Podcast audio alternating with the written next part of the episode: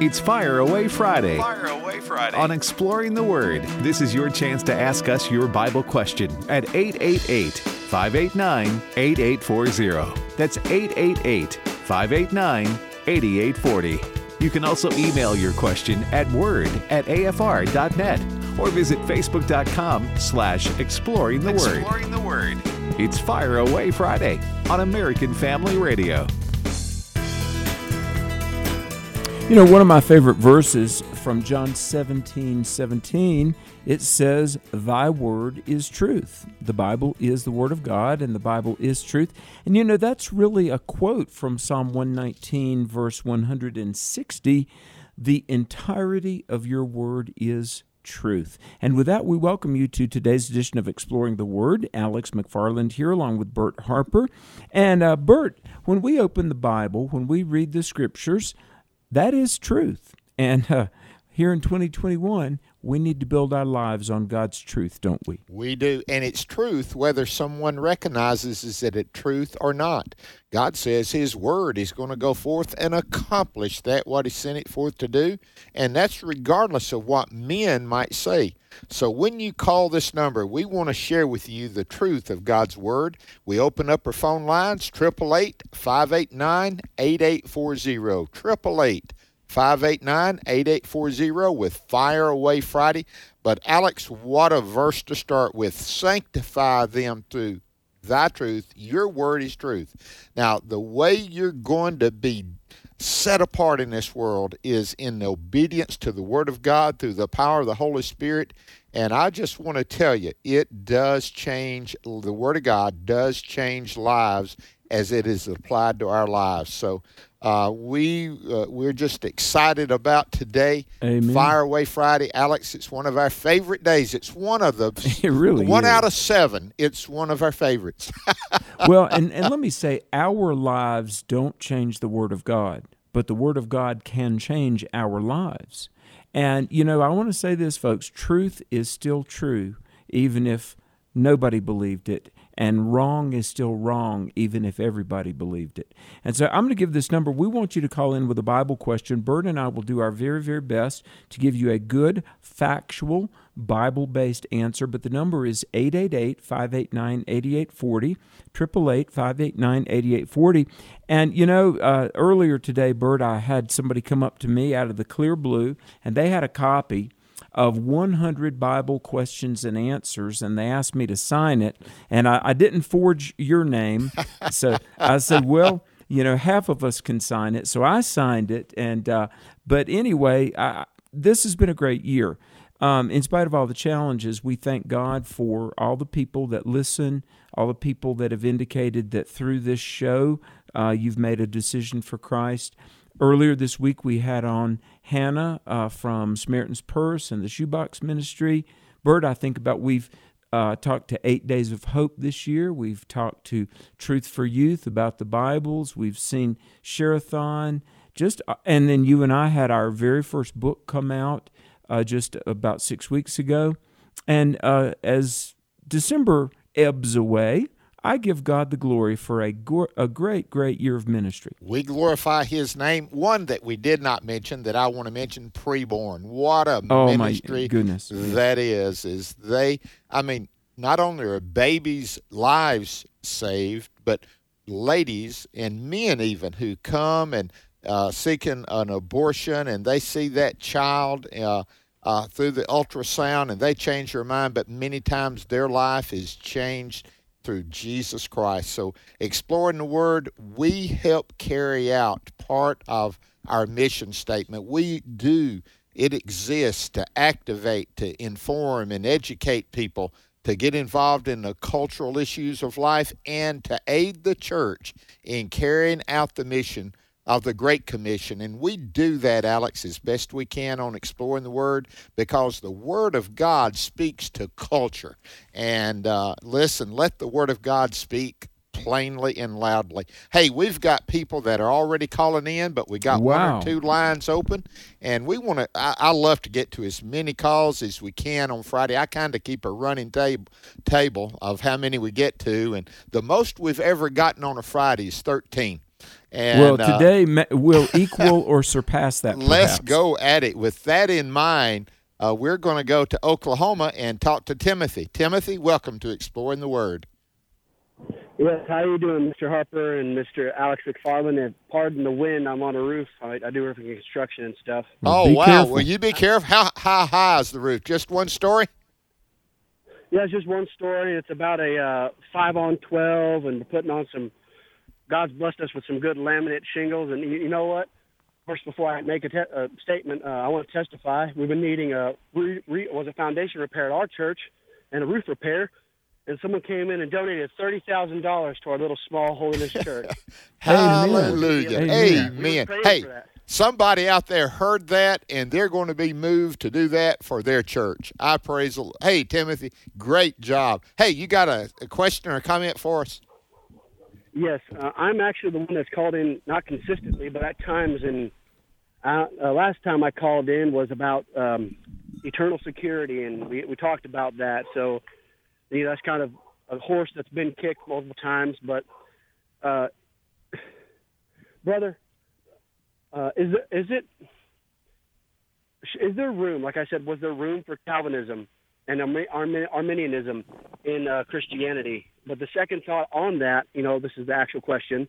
Uh, if one of them is holds falsehoods, like if my faith or the other opposing uh, faith holds falsehoods, would that actually is there room for falsehood? Because didn't Jesus said, you know, you're, you're supposed to buy the truth and sell it not, and and anything that's not of the truth is of a lie. I mean, it, is that acceptable? Let me just share with you, Timmy. That's my question. I appreciate you, man, and appreciate you listening, appreciate you calling. I, I just want to share with you when you read the Word of God, when it comes to man's accountability, you see it. It is plain. Uh, man is accountable to God. When you read the Word of God, you see the sovereignty of God. That God, in His knowledge and in His wisdom, uh, has made it possible that we are saved through Christ, and there's no doubt in my mind that He did that. Uh, there's room. There is room. And Alex, uh, you know, we have a hard time as men dividing things. Uh, the only thing is the Word of God is able to do that. But God is a God who cares for us and loves us. And through grace and truth, we talked about that yesterday in great length. You remember in John, Yes. grace and truth. That's where it meets, folks. Concentrate on grace and truth. The truth is, you're saved by grace through faith. It is a gift of God, not of works, lest any man should boast. We need to understand that, and that is God's truth is no one comes to the Father except by Him. There's no other way. Alex, it is Jesus and only Jesus that anybody's saved, isn't it? Well, that that's true, and you know, folks, in First John chapter five in the New Testament, First John, whoever believes that Jesus is the Christ is born of God. Okay, how do you get saved? How do you become born again? Well, First John five one is very clear: believing Jesus is the Christ. Now, here's the thing: theology is our attempt to understand the Word of God.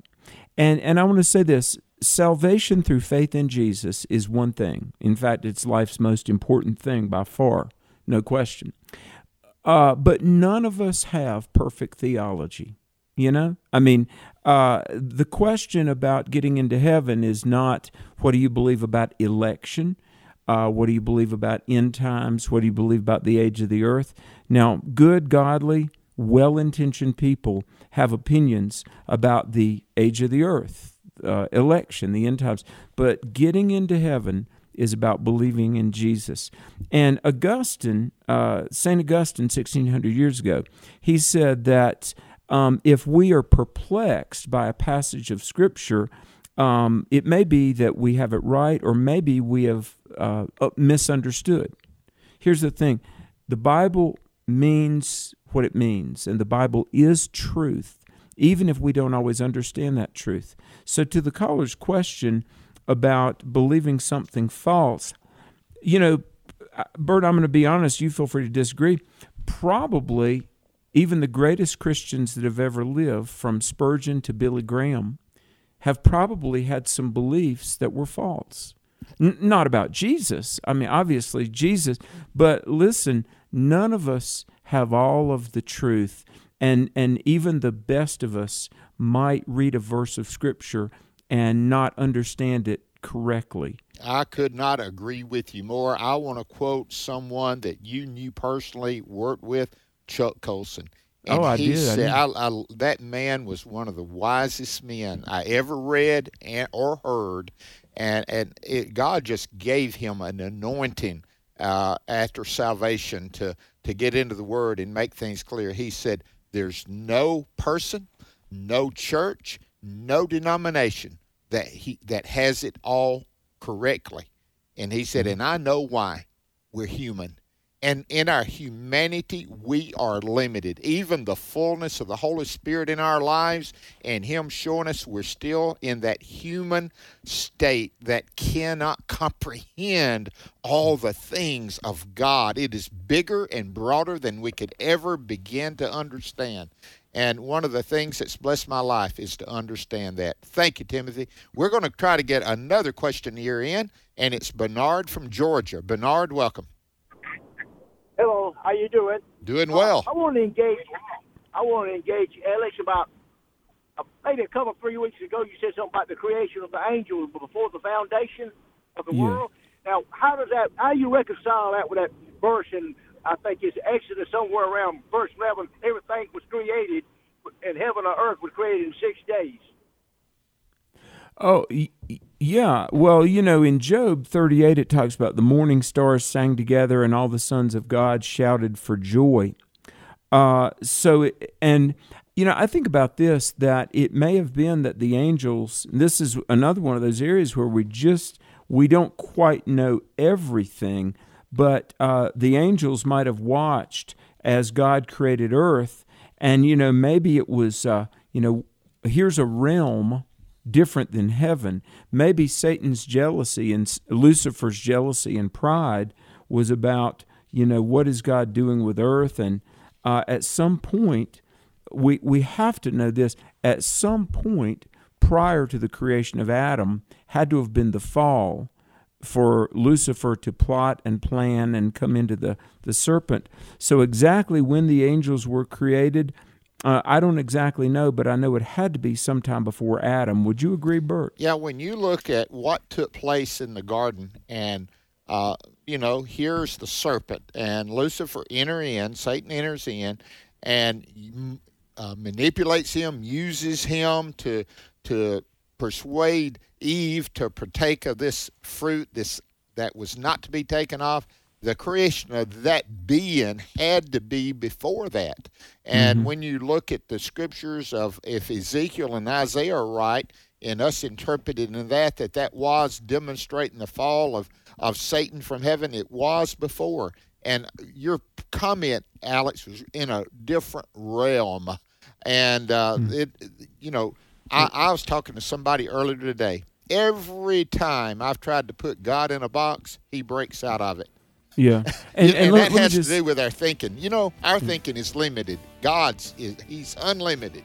yeah, I do believe Exodus twenty eleven. In six days, God created the heavens and the earth. I'm a six day creationist, but when those angel angelic beings were created, I just don't know. Hey, this is exploring the Word. Alex McFarland, Bert Harper. Stay tuned. We're going to get your calls in when we come back. Don't go away. This is Pause to Pray, a chance each day to stop down from the daily noise of life and pray for our country's leaders. Today, we pray for Rahul Gupta, Director of National Drug Control Policy. As our nation's drug czar, he evaluates, coordinates, and oversees anti drug efforts in our country. Psalm 138 7 reminds us of the protection the Lord provides us. Though I walk in the midst of trouble, you preserve my life. You stretch out your hand against the wrath of my enemies, and your right hand delivers me. Right now, with this in mind, let's pray together. Almighty God, we ask you to guide Rahul Gupta as he leads the fight against drug abuse in our country. We ask this in Jesus' name. Amen. Pause to Pray is a service of this station and the Presidential Prayer Team. With the generous support of listeners like you, our radio ministry is in our fourth year on the air. Keep the power of prayer going and become a regular sustaining member. Details at pausetopray.org. The Bible teaches that God has an agenda, a plan. We call it His will. But Dr. Tony Evans says the Lord has two different kinds of will, and he'll tell us about them today as we spend two minutes with Tony. God's unconditional will is what He decides to do regardless of what anybody else does. In other words, He's going to do it, period. But then God has a conditional will. His conditional will is I'm not going to do it until you do what I told you to do for me to do it. In other words, it's tied to a condition. It's tied to you fulfilling something that God wants done. That's his conditional will. The reason why God tells us to pray is so that we can link into his conditional will because his unconditional will is going to happen whether we pray or not.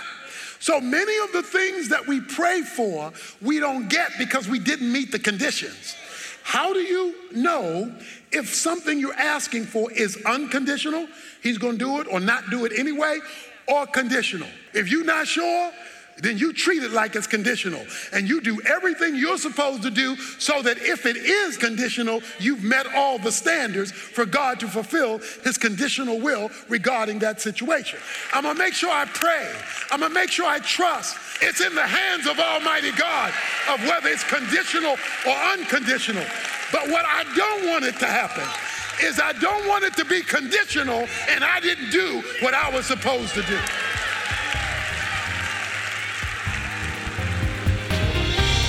Learn more principles that can get you aligned with God and His power.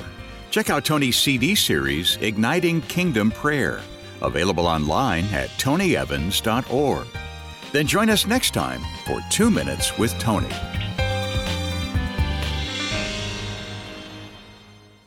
Welcome back to Exploring the Word on American Family Radio. What will I say when I'm held to the flame like I am right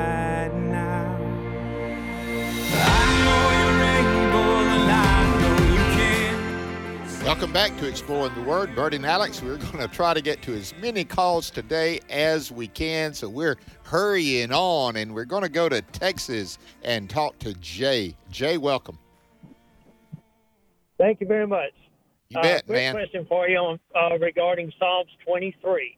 In Psalms 22, it talks about some of the experience that Jesus went through, and if I uh, remember correctly and been taught correctly, these scrolls did not have chapters. Chapters were added later for us.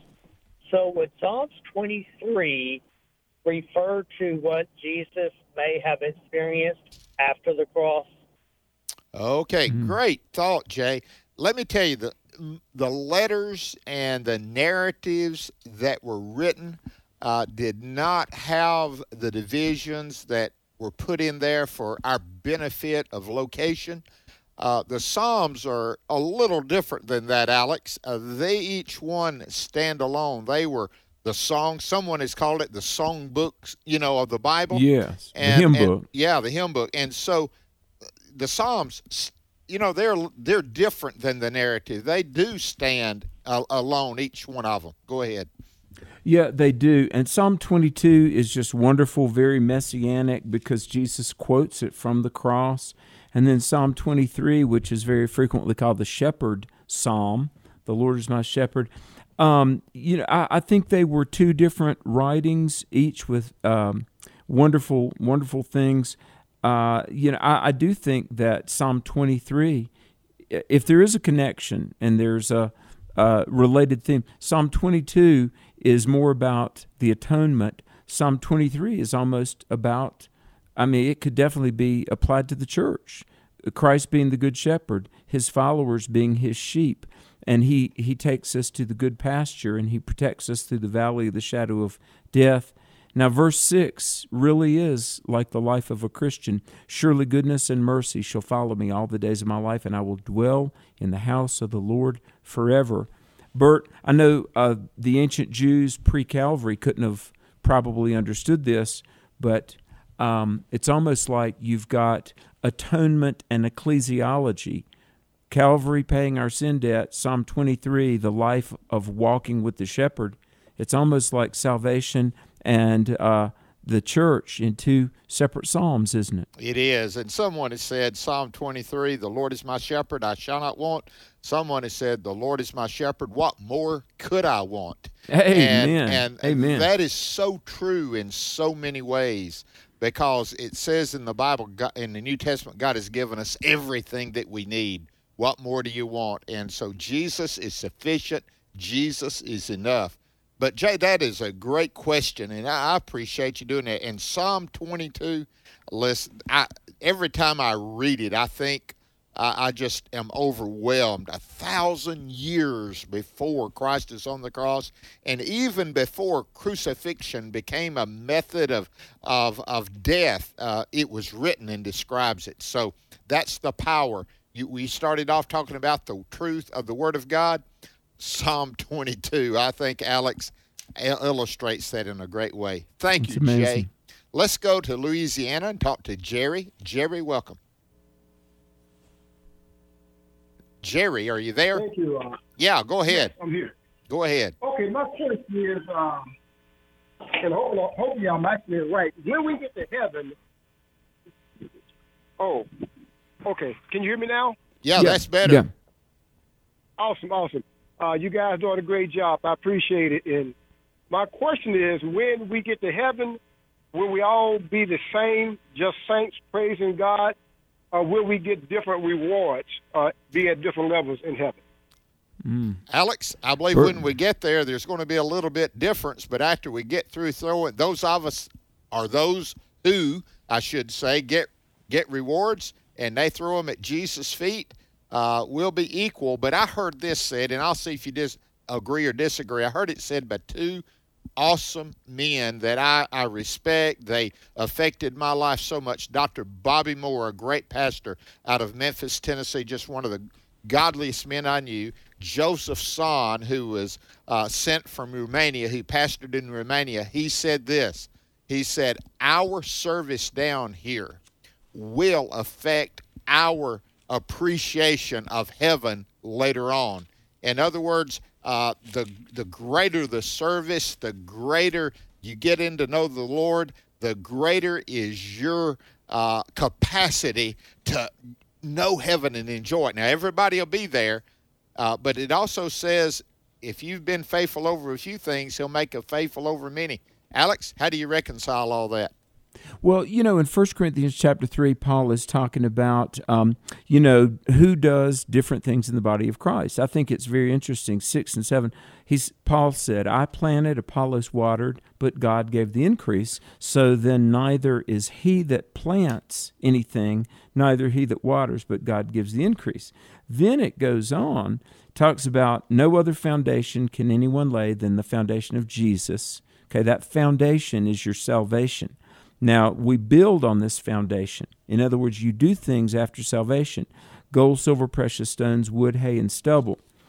I do believe there's going to be vastly different rewards in heaven. Now, getting to heaven, that's the same for everybody. Believe in Jesus. But everything you do post salvation is going to determine uh, well, as Gary Habermas says, your capacity to experience and enjoy heaven. Now, Bert, let me just say this. You should, everybody should want rewards in heaven. Not so you can boast or anything, but we're going to lay it at Jesus' feet and say, uh, you know, all glory to the Lamb, worship Jesus. And so some people say to me, Bert, they'll say, well, yo, I don't want any rewards. I'm just content just to scrape through and get in the door. But you know what? Um, not everybody's going to be the Apostle Paul. Somebody's going to be Apollos. Somebody's going to be, you know, the others. Not everybody's going to be Billy Graham. Not everybody's going to be Chuck Colson. But every believer, me and Bert and everyone listening, we can all be what God called us to be. And so, Bert, I believe we ought to be obedient and try and serve and obey. So we'll we'll not enter heaven empty-handed, but we'll have some crowns of honor and worship and glory to lay at his feet. Amen. I heard this story a long time ago. There's this Methodist and Baptist church in a small community side by side. And Yeah. it's back before air conditioning. It is in the summer, so they had windows, you know, up and the fans going, you know. And and the Methodists were singing, "Will there be any crowns? Any crowns uh, when in when I get to heaven?" And the Baptists was singing, "No, not one. No, not one." So, now that's that's Bert Harper joke, and I know it's not very good, but anyway, I I believe we are going to receive it, and I do believe that uh, again we cast those crowns at His feet. You don't want to go empty-handed. You want to go so you can praise Him and do that. Thank you. Let's go to Kentucky and talk to Colby. Colby, welcome. Hi, brothers. Uh, I have got a question. Why is John, who wrote so many prophecies, not considered a major prophet? Is it because he was an apostle? Okay. a ma- well, the major prophets, the way it's lined out, the way people have done it in the Bible, uh, that's the Old Testament. Now, there's prophets uh, in the New Testament. I, Revelation, especially, uh, he he it was prophecy, and it was Alex. But putting a major into it, like the Old Testament, it, it's anyway. I, Yeah. It's not in terms of that. the yeah. new covenant, uh, John is really the only prophet. you know, Yeah. um, a lot of times the Old Testament, um, if you look at you know older commentaries, they refer to the Hebrew scriptures, and so when we say minor prophet, major prophet, you know, we're we're generally well, not generally, but we're talking about the Old Testament, Old Covenant Hebrew scriptural writers. Now, the New Covenant, the New Testament, um, there's really only one book of prophecy, and, and you're right, it is immeasurably significant, the book of Revelation. But, um, you know, I, I think in heaven, uh, John could definitely fellowship right alongside Daniel and Isaiah and Ezekiel, but just in terms of how we describe the scriptures, the, the term major prophet or minor prophet is, is generally reserved for the Old Testament Hebrew writers. and those terms have been given to them by men, Colby. They, I mean, you know, Yeah. as Alex and I, we've recently gone through a survey of the prophets, and we would say this only in the length of volume are is the major and minor considered.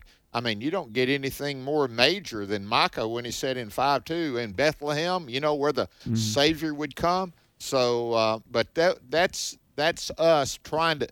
Alex, we do that so we can try to understand things. We We- put we- labels we- and group things together, trying to help ourselves and others, don't we? We do, and you know, um, the the Jews they viewed their Old Testament basically in three sections: the Torah, the prophets, and the writings. It's interesting. Uh, Torah, Nevi'im was prophets, and Ketuvim was writings. That's right. And so they didn't even say major and minor prophets; they just said the prophets. But you know, I think we we categorize and organize to try to remember and understand. We do. And uh, sometimes, as you said a, a few minutes ago about other things, not everybody gets it right. Not all of those categories are as effective as they need to be. Thank well you. said. Thank you, Colby. Let's go to Texas and talk to Heather. Heather, welcome. Hi. Um, thank you for taking my call. I have a question about um the phrase tough love.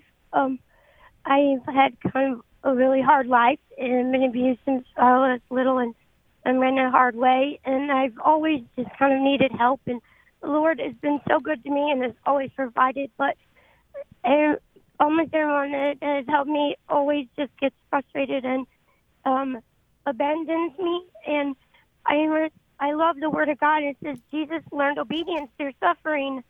And when the people tell me it's tough love and then they leave me like I don't understand how that reconciles with Jesus love. And I just don't want to disappoint Jesus. How do I know that I'm doing it right? Okay, uh, man, Heather, uh, tough, tough life.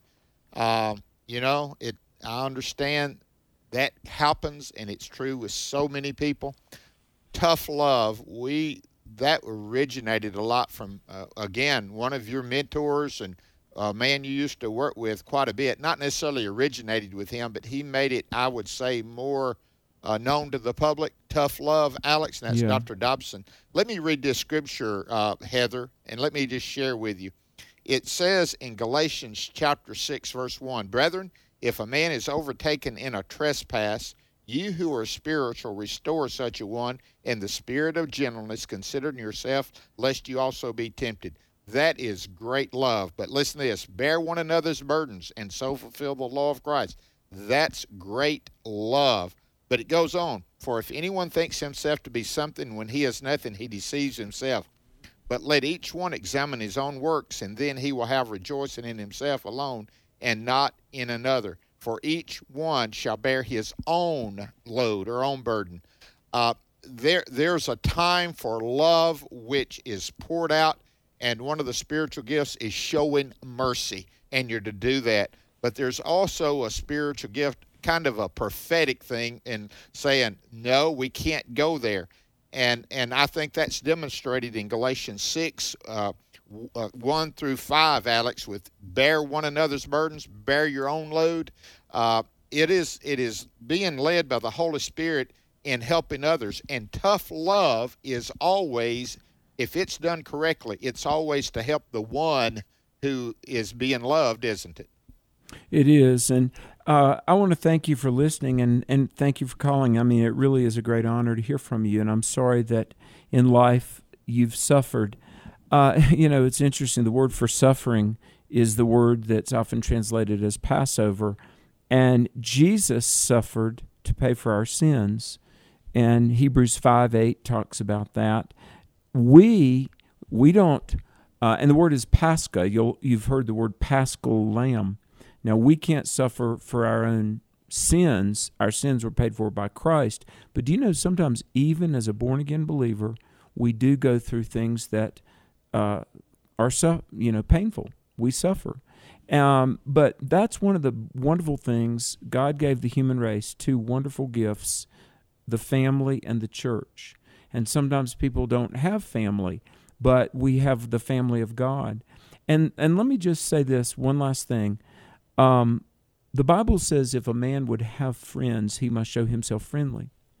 There's one of the kind of rules of reality give away what you need. And I know that sounds counterintuitive, but um, if you want friendship, then with the help of God, be friendly, make friends. Uh, if you want to be loved, then sow love into the lives of others. And I know people don't always come through. Sometimes, in fact, people can let us down. But one of the beautiful things is Christ loved us even though we weren't really lovable. And with his help and for his glory, we can love others. And Bert, it's just, um, I know one of the chronic challenges of our time is loneliness. But you know what? With the church and being Christians and the Holy Spirit within us, the the solution to loneliness honestly is through Jesus. And so we're praying for you. We're praying thank you for listening. I, I hear pain in your voice, but you keep your eyes on Christ. You keep representing Christ. You be in a good church. And I, I know God is going to meet the needs of your heart as you walk with Him and serve Him. Heather, we are praying. Father, help Heather, strengthen her. I pray that the people you have for her in her life to help her, to strengthen her, you would bring about. And Father, I pray that as Alex suggested to Heather, surround herself in a church, in a small group, with people who care and love her. We trust you and we ask you to do it for her in Jesus' name. We're going to come back with more of your questions right after this break. Thank you for to listening for Exploring the Word.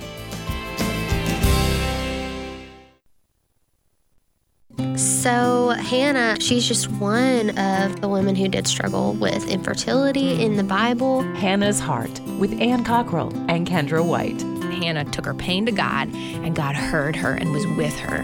Hannah's Heart helps couples process infertility and miscarriage through a biblical lens. Join us Saturday afternoon at 5 Central on American Family Radio. Find the podcast at afr.net. Washington Watch advances a culture where human life is valued and religious liberty thrives. Hello, this is Tony Perkins, host of Washington Watch, right here on the American Family Radio Network, inviting you to join us each weekend for the weekend edition of Washington Watch for the latest from our nation's capital on what is happening as it pertains to faith, family, and freedom. You'll hear from policymakers, congressional leaders, and others each day, 4 p.m. Central Time. Be there. You, however, have followed my teaching, my conduct, my aim in life, my faith, my patience, my love, my steadfastness. My name is Abraham Hamilton III, and this is the Hamilton Minute. Apostle Paul penned his second epistle to Timothy, now an elder in the church at Ephesus, in about 64 or 65 AD, while imprisoned in Rome, awaiting his imminent execution under Nero. In warning Timothy about the coming perilous times, marked by the increased anti Christian persecution in the Roman Empire in 64 AD, Paul directed Timothy to his speech and his feet. In speech, Paul gave Timothy priceless biblical instruction. In feet, Paul left Timothy a legacy of lifestyle. Christ following demands consistency between speech and feet. Listen each weekday from 5 to 6 p.m. Central for the Hamilton Corner with Abraham Hamilton III public policy analyst for the American Family Association.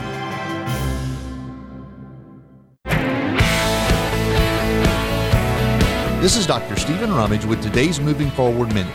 James 5, verse 16 says this Confess your sins to one another and pray for one another. Years ago, Michelle and I traveled to Colorado for the first time and saw aspen trees. We learned that though each of these beautiful trees is individual, underneath they share the same root system. They literally cannot survive without one another. Now, you certainly are an individual, but you are not intended to live without community. And God intends that we support one another and nurture one another. Much of that happens through the local church body. So be intentional about your fellowship with your church. Make it a point to worship together and to pray for one another. You will grow best when you grow with other believers. For more resources, visit movingforwardradio.org. Join me every Sunday morning at 8:30 Central for Moving Forward right here on AFR. Word of God speak. Welcome back. You're listening to Exploring the Word on American Family Radio. I'm finding myself in the midst of you, beyond the music,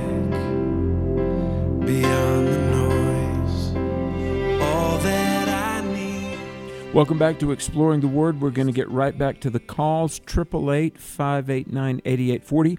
Hey, listen, here's a good Christmas gift a trip to the Cove next summer, July 8 through 10. I'm going to be there, the Billy Graham Training Center in Asheville, and I'll be teaching through First Peter, a lot of a biblical worldview and apologetics, how to defend your faith. The website is thecove.org. It is fantastic. I, I assure you, it's beautiful. And uh, July 8 through 10, come on out and we'll study the Word of God together at the Cove. But right now, Bert, I want to go back to the calls. And where shall we go now? Let's go to your state of North Carolina and talk to John. John, what part of North Carolina are you from? Uh, yes, sir. I'm in uh, Carthage, North Carolina. Okay, Oh, Alex, yeah. you know where that is? I absolutely know where Carthage is. I really do, yeah. And you've, Alex, you've been in Carthage, Mississippi, too, haven't you? I have preached in both Carthages. Okay, yes. that's good. Welcome, brother. yeah, welcome, John. Go ahead. Well, thank you. Hey, I just want to tell you that uh, I in 2021 I replaced everything that I did on the radio. I was used to be a news junkie, and uh, and uh, your entire station has really been a blessing to me every day going forward and back to work and everything. Uh, so I just wanted to praise God for your radio station first before I answered my or gave you my question. Thank you, Um, John. But my Thank you. question is, sure, absolutely. My question is in regards to Exodus uh, 4:24, and uh, you know, it, it, it kind of confused me a little bit. In which um, it states something I'm paraphrasing to the effect of, um, prior to Moses going to to speak to Pharaoh one of the times, God had decided that He was going to kill him, and then um, had changed His mind a couple of verses later in regards to um, uh, a circumcision, and, and and really, so I I wasn't really quite sure as to why God at that point wanted to kill him. Was it uh, possibly for um, uh, God being angry about um, uh, Moses requiring Aaron to speak for him? Um, uh, but I, I wanted to kind of get your thoughts on that. Okay, fantastic Yeah. question. It is an unusual phrase here, and it came to pass on the way, on the way he's going, at the encampment, that the Lord met him and sought to kill him. Now, notice what happened. Then Zipporah took a sharp stone, cut off, you know, he circumcised his son, cast it at Moses' feet. Uh, Alex, do you think it was Moses kind of doing away with his identity and his purpose? Is that connected with this? Uh, I, I think it really is. I absolutely do because Moses, look, he had been groomed for 80 years for this job to go and not only uh, speak that, you know, uh, preach to Pharaoh, lead the people, and Moses was was trying to get out of his job and really, in a way, deny his identity. I mean, it's almost like renouncing God. And it, it's funny. I'm looking at Exodus 4:24 right now in the original language, and it does say, you know, kill him, because now here's the thing: this was not murder. God could not commit murder. By the way, God gives life. God calls it in. Hebrews 9:27. It is appointed unto man once to die, and uh, let me say this: God has His sovereign plans and purposes, but I want to live so that I'm useful to the Lord and he'll leave me here as long as it's appropriate. Um, Bert, is it possible for even one of God's servants who are unwilling to be used, unwilling to obey, and maybe God says, "Okay, well, if that's the way it's going to be, I'm gonna call you on home." I I could I I know that's true. I've sometimes some things unexpected has happened to some individuals, and I I don't know, and I'm not going to read into it. I just know it's possible. And uh, for me to make that call, I I've found out I better not make that call. That's God's. But yes, and stay. You start with God, stay with God, finish with God. Alex, that's the whole idea. You continue on. Exactly. I, I want to be useful to God as long as humanly possible. Amen. you know? Amen. Hey, let's go to Arkansas and talk to Lynn. Lynn, welcome. Yeah, hi, thank you. Um, first of all, I've got a question, a Bible question, but I wanted to ask each one of you your opinion on what the best Bible dictionary that you've seen is. Okay. Uh, I'm trying to think. Bert, I've got a couple of really good Bible dictionaries, and I'm trying to remember who published them.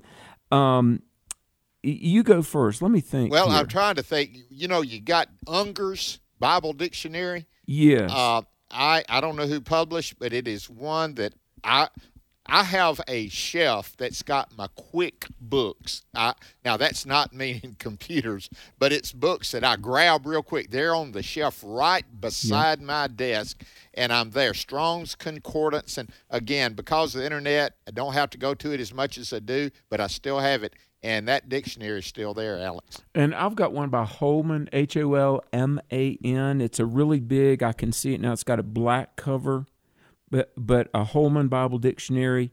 Um, but thank you for wanting some good reference books in your Christian library. I commend you. Okay, go ahead, Lynn. What's your question? Okay, my question is um, I uh, got something that's uh, meant to be an outreach for new believers, and um, but I wanted to go through it first to make sure it was okay. So anyway, there's a part in here that says time for commitment, and it talks about being perfect, like you know the the verse in Matthew five forty eight where it says, "Be perfect like your Father's perfect." And in the the commentary that the uh, booklet says, it says, "One day you will not make any mistakes. Total commitment eventually brings total deliverance from sin." And I don't believe that's true. I mean, we always sin, and so um, to me that was misleading. But yet there's that verse. I mean, in Matthew, do you think that just means striving to be perfect? Alex, first of all, the he who says he has no sin is a liar, and the truth is not in him. And I, I, I do have kind of a side to me that I try to hide on the radio, but it comes out every once in a while. This man came to me. I, he had said, "Man, I have not sinned," and he told me how long it had been. And I said, "Well, you just messed that up." You know, Mm-hmm. Yeah, uh, yeah. You know, I, uh, this perfection that we, uh, sinless perfection, is not going to be reached. Uh, we we will not be sinless, but we can sin less, and we're to become more and more like the Lord Jesus Christ. That's our striving. We are, but will we reach that uh, bodily perfection here upon earth, Alex? You know, uh, by the way, God bless you. Thanks for ministering. We had this conversation this year, probably seven or eight months ago. We had this question. Very, very fascinating. The Matthew five forty eight. The word translated perfect is the word teleos, uh, which means design or purpose or plan or ideal state. Uh, God has a plan for you. And maybe you've heard in apologetics, we often do what's called the teleological argument. Teleos is design. The world has a design. There must have been a designer. So when it says, uh, be therefore perfect, it, it literally means in Matthew 5.48, be in the design. Now, what does that mean? Well, for a born again believer, what is the design for a believer? To walk with God, to pursue righteousness, to grow into the conformity of Jesus Christ. In other words, those things we do. We read the Word, we pray, we go to church, Hebrews 10 25. By the way, if you're a Christian, you need to be in church on Sunday. That's part of what it means to be a Christian is to uh, affiliate with a local body of believers. So, Bert, I, I believe in this life we cannot achieve sinless perfection. Now, I know one day in heaven we're going to be in a glorified body and uh, we will not sin anymore. This mortal will put on immortality. Even Christians stumble and sin. That's why 1 John 1 9 says, confess and he'll forgive. But I, I think the Matthew 5 48, it's not implying that we can achieve perfection in this life in and of ourselves, but be, be teleos, be in the design of what a Christian is supposed to be. And Bert, I, I've met a few Christians that weren't in the the model and the footsteps of what a believer should be It too, is. haven't you? You do. And if you're not, you need to confess and say, Lord, I repent. I turn. I turn to you to walk in your steps. The steps of a godly man are ordered of the Lord. They're in that design. And so, Lynn, thank you so much. Let's go to Illinois and talk to Rhonda. Rhonda, welcome. Hi. Yes, go I right ahead. This is. Um, can you hear me? Yes, ma'am. This is, uh, I guess, somewhat of a selfish question. I was saved later in life, and I was uh, delivered from drugs, and I was very happy and on fire for the Lord. And uh, I got sick in September of 18 with a severe headache and ringing in the ears that I still have to this day. They can't figure out what it is. Uh, I'm basically an invalid. Uh, I I've tried to go off of pain medicine. They put me back on pain medicine. Tried to go off of it. I can't function without it. Um, doctors can't help me, and I'm losing my faith. Okay, and Rhonda. I've prayed. Oh, me. Bless your heart. Uh, we hear the pain. Uh, listen, Paul, I, I just want to share this, and I, I mean, we're going to pray for you, but I, and that's not an out. When we say we're going to pray for you, it doesn't mean oh we don't we're going to get out of this. No, we are going to. But Paul was told, I'm going to show how much he's going to suffer for me. I I've noticed this, Alex. Uh, in you're talking about teaching First Peter, Mhm. and, and it talks about that about difficulties come in seasons. They're multicolored, and usually they come in waves, and then they let up. But it seems in Scripture, and I've saw observed it in life, Rhonda, and this is why I bring it up, that there seems to be some, ever so often, a life of suffering. And it can come in many forms. And do we pray for the relief? Yes, Paul prayed three times for this thorn in the flesh to be taken away. We don't know exactly what it was, but all God said to him, No, my grace is sufficient. And so, Rhonda, we pray for healing, but then we're going to pray for grace being sufficient no matter what God's answer is. Alex, would you add that for Rhonda, please? Rhonda, we're praying for you, and and let me just say this, and and we really need to devote a whole show to this topic at some point. But there's your body and your soul, and really, um, if if we're going to be very biblical, within the non-physical part of who we are, there's the spirit and the the mind. Okay, now when you get saved, God forgives your sins, but he may, he quickens you in the spirit. He makes you alive. You're regenerated. Now in 1 John 3 2, very interesting. Um, 1 John 3 2 says, I pray that you will be in health and prosper, even as your soul prospers. Well, now, how healthy is the born again soul? 100%. You're saved. But now, our body and our emotions sometimes aren't right there. And one of the things, let me just say this because Romans 12 talks about renewing our mind. I encourage you to focus on your true status with Jesus. Now, sometimes our bodies, we have to go to the doctor, we have to, you know, exercise. I mean, the the the stewardship of the body is a lifelong endeavor, isn't it, Bert? It is. And Rhonda, we're we're going to take time and pray right now. Father, yes. I pray for Rhonda. God, I don't know all the plans you have for her. I don't know how you can use what she's going through in order to minister. But your word says God takes all this and he works it for good. Now, when we're hurting and in pain, Father, it doesn't seem good.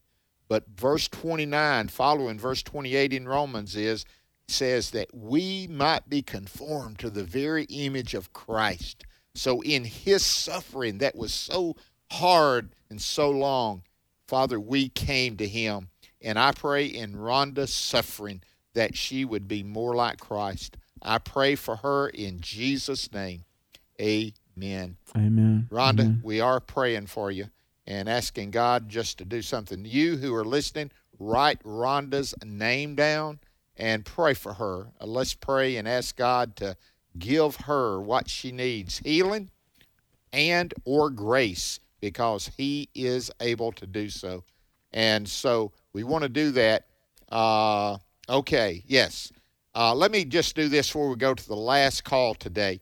Uh, starting monday we're going to have a new series on of exploring the word.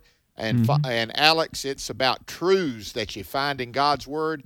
Jim you and me we all contributed to that, and we're inviting people to listen. I think it'll be a blessing to them, don't you? Absolutely. We are, I was going to say we have some very special programming next week, and then on Fireway Friday we'll be live next week. But tune in to exploring the Word because we, Jim Stanley, Bert Harper, and myself, we prayed about it. We did some things I think are going to be pretty special around Christmas time. We will. Hey, we're. I thought we could get to another call. Cole, Tommy, Anna. I'm sorry. Tommy, your question about who will be in heaven, those that have trusted Jesus Christ, the Old Testament saints that look forward to Christ, those that were with him, that loved him and followed him and said yes to the Lord, and those of us who have come after him looking back at what he's done, it's going to be a great, great number in heaven. All those babies, Alex, they're going to be in heaven that that were aborted, that was miscarried, killed. They're going to be there, aren't they? They are going to be there, folks, and we want you to be there too. So call on Jesus. Thank you so much for listening to Exploring the Word. Please know that God is with you, God is for you, and Jesus is as close by as a prayer. Tell somebody about Him today, and thank you for listening.